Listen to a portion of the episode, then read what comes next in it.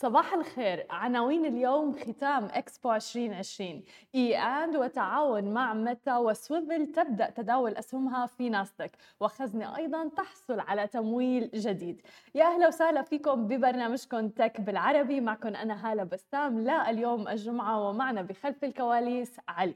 خلونا نبدأ مباشرة أخبارنا لليوم ونحكي عن إكسبو 2020 قبل ست أشهر فتحت الإمارات ذراعيها مستقبل العالم في ظروف كانت استثنائية وغير مسبوقة في الحدث الكبير إكسبو 2020 دبي.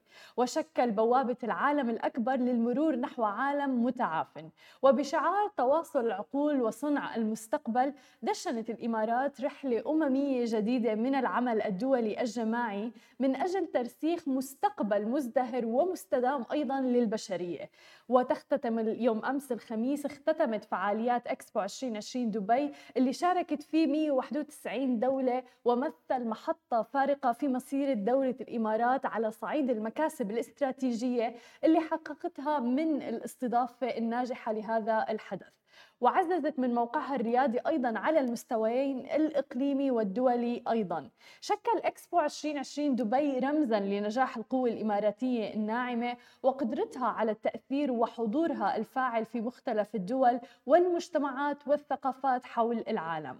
حيث نجحت في حشد كبار المسؤولين وصناع القرار في العالم عبر عشرات المؤتمرات واللقاءات الدولية التي نظمها الحدث لمناقشة ومواجهة أبرز التحديات التحديات اللي بيشهدها العالم في شتى المجالات. بالإضافة إلى ذلك الخروج بتوصيات ومقترحات ترسم خريطة خريطة طريق نحو عالم أكثر استقرارا وازدهارا. واستضاف الحدث العشرات من القمم العالمية في مختلف الأصعدة وشارك فيها كبار صناع القرار والخبراء من مختلف دول العالم. وخليني أخذكم وأعطيكم نبذة عن إكسبو 2020 في أرقام.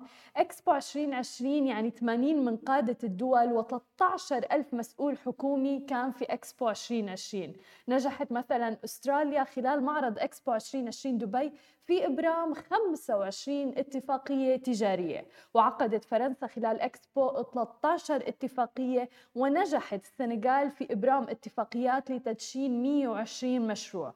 بالإضافة إلى ذلك وقعت الهند 25 مذكرة تفاهم وأبرمت كازاخستان ثلاث اتفاقيات وعقدت سوريا أيضا ثلاث اتفاقيات. وأكد حجم زيارات إكسبو 2020 دبي اللي اقترب من 25 مليون زيارة من مختلف دول العالم مكانة الإمارات كحاضنة عالمية للتسامح والتعايش. كما جسد أيضا حجم الثقة الدولية بدولة الإمارات العربية المتحدة كواحة للأمن والاستقرار في المنطقة تسود فيها قيم العدالة والشفافية واحترام القانون. طبعا أيضا حقق الاقتصاد الإماراتي مجموعة من الفوائد والمزايا خلال انعقاد إكسبو 2020 دبي تمثلت في جذب عدد كبير من المستثمرين وكبار رجال الأعمال من جميع أنحاء العالم. وعقد الشراكات العالمية بين الشركات الإماراتية والأجنبية. ورفع أيضا معدلات التدفق السياحي للدولة وانتعاش القطاع الفندقي. وبيتوقع مراقبون اقتصاديون تأثيرات قصيرة ومتوسطة الأثر على مستوي الناتج المحلي غير النفطي للدولة. إضافة أيضا إلى تطوير قاعدة الشراكات الاستراتيجية مع العديد من الكيانات والقوى الاقتصادية حول العالم. ناهيكم أيضا عن التأثير الإيجابي لعمليات تطوير البنية التحتية حول مقر المعرض. وشهدت سوق العقارات الإماراتية مع بدء توافد الزائرين للحدث تحسنا ملحوظا بشكل كبير جدا في زيادة الطلب على الفلل والوحدات الفاخرة وعقارات الوجه الوجهات المائية خاصة في دبي. كما عزز إكسبو 2020 قبل وأثناء انعقاده من جودة خدمات المواصلات ومشاريع البنية التحتية المرتبطة بها. طبعا في كثير ناس عم تتساءل يعني موقع إكسبو 2020 إلى ماذا سيتحول بعد إكسبو؟ سيتحول موقع إكسبو 2020 دبي بكل ما يمكنه من أحدث البنى التحتية والرقمية والمادية إلى District 2020 اللي رح تتطور وتتوسع في مرحلة إرث الحدث الدولي في إطار رؤية متفردة بتستشرف آفاق المستقبل بقوة. وتمثل District 2020 نموذجا فريدا للمدينة المستقبلية اللي بتضع الإنسان في مقدمة أولوياتها من أجل تحقيق متطلبات الاقتصاد العالمي الجديد اللي طبعا قائم على الابتكار والموهبة والمدعوم بأحدث التقنيات والتصاميم اللي توصلت إليها الإنسانية من أجل الإنسانية. وستعمل District 2020 بعد ختام فعاليات اكسبو 2020 دبي على دمج التطبيقات المبتكرة لأحدث التقنيات الذكية مثل إنترنت الأشياء لمواجهة التحديات وتحسين الخدمات اللي بتمكن المجتمع من أن يصبح أكثر ذكاء واستدامة. وصممت البيئة المادية الفريدة اللي بتتمحور حول الإنسان في ديستريكت 2020 واللي بتعيد استخدام 80% من البنية التحتية والمعالم العمرانية المتميزة المخصصة كانت لفعاليات إكسبو 2020 دبي بهدف تعزيز آليات التعاون والمساحات اللي بتدعم الابتكار وبتضمن تحقيق الازدهار. أما عن ثاني خبر معنا لليوم فأيضا في الحديث عن دولة الإمارات أبرمت الآن مجموعة إي أند المعروفة سابقا بمجموعة اتصالات شراكة استراتيجية مع شركة متى المعروفة طبعا سابقا باسم فيسبوك وذلك في إطار تحول المجموعة لتصبح تكتلا تكنولوجيا عالميا. وسوف تمكن هذه الشراكة الجديدة مجموعة إي أند من أن تصبح لاعبا رائدا في مجال التكنولوجيا اللي بيقود الابتكار وبيعزز الأداء التنظيمي وبيغذي ثقافة المجموعة الداخلية في المناطق اللي بتعمل فيها. وبموجب هذه الشراكة ستعمل إي أند ومتى على تطوير حالات الاستخدام اللي طبعا فيها تكامل مع أحدث المنتجات لمتى وحلولها بالإضافة إلى ذلك. ورح تعمل أيضا على رقمنة خدمات المشتركين وتعزيز تجارب الواقع المعزز والواقع الافتراضي بالإضافة إلى ذلك التجارة الإلكترونية من خلال خططها للاتصال الرقمي. ورح تهدف إي أند في إطار استراتيجيتها إلى تعزيز مكانتها العالمية من خلال التطوير الإبداعي والأتمتة وتجارب التقنيات الغامرة والشراكات الاستراتيجية. وعلى الصعيد الداخلي أيضا رح تركز المجموعة على تحفيز ثقافة عمل ذا إنتاجية متطورة من خلال إنشاء مسارات تعليمية شهادات تخصصية أيضا وبرامج تأهيل وورش عمل بالإضافة إلى تنفيذ خطط الاتصال الداخلي المتقدمة وتكثيف التعاون في بيئة العمل. أما إذا بدنا ننتقل إلى عالم الشركات الناشئة فأكيد لازم نحكي عن شركة سويفل. تدرس شركة سويفل المتخصصة بخدمات النقل الجماعي التشاركي. إمكانية القيد المزدوج لأسهمها في بورصتي مصر والسعودية قبل نهاية العام الحالي. تبدأ سويفل تداول أسهمها ببورصة ناسداك وبدأت يوم أمس الخميس بعد اندماجها مع Queen's Gambit أيضا الأمريكية في يوليو الماضي. وصلت التقييم إلى 1.5 مليار دولار تقريبا لينتج عن الاندماج شركة تحمل اسم سويفل Holdings Corp. والتي أدرجت يوم أمس في ناسداك بسعر 10 دولارات للسهم الواحد.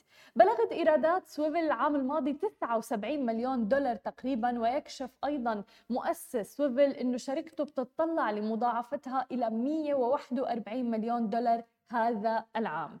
كما تستهدف أيضا أن تقفز إيراداتها إلى 403 مليون دولار في 2023 تأسست سويفل اللي بتتخذ من القاهرة مقرا لعملياتها ومن دبي مقرا إداريا وماليا في أبريل 2017 وهي بتوفر خدمة النقل الجماعي بالحافلات الصغيرة حيث يمكن للركاب الحجز وسداد الأجرة عبر تطبيق الشركة على الهاتف المحمول.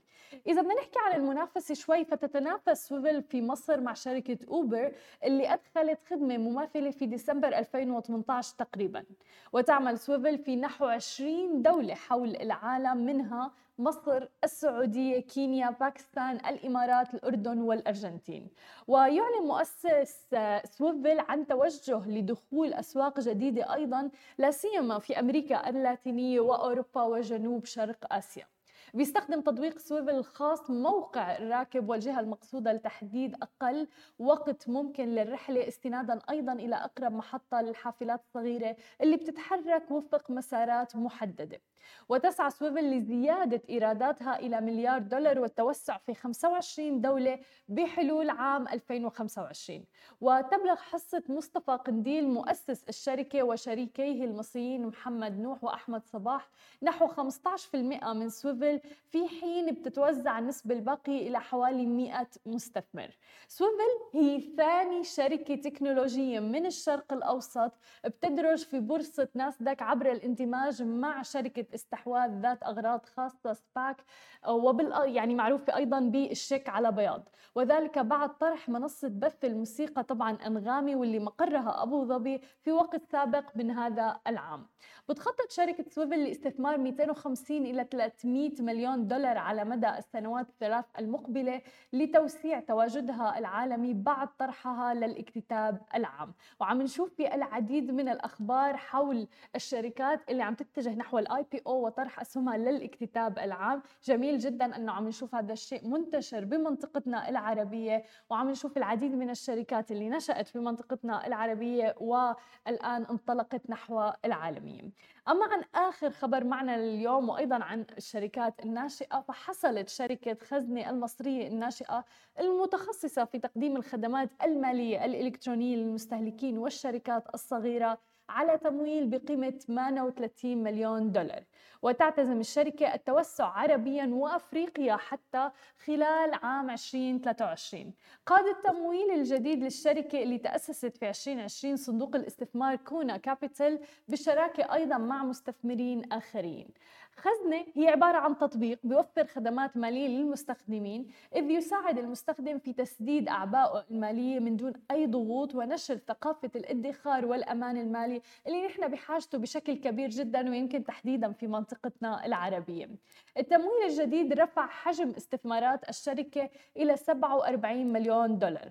خزنة ستتوسع خارج مصر في ثلاث أسواق عربية وأفريقية بحلول العام القادم لزيادة نشر الخدمات المالية التكنولوجية. وعم نشوف مثل ما ذكرنا في العديد من الاستثمارات بشركات ال fintech الناشئة أيضا في منطقتنا العربية. هذه كانت كل أخبارنا الصباحية لليوم. ما تنسوا تتابعونا على كل مواقع التواصل الاجتماعي الخاصة ب Smashi TV. تسمعوا البودكاست تبعنا وتنزلوا ال application. بشوفكم يوم الاثنين بأخبار جديدة وحلقة جديدة من برنامجكم Tech بالعربي. خليكم معنا ولا تروحوا لبعيد.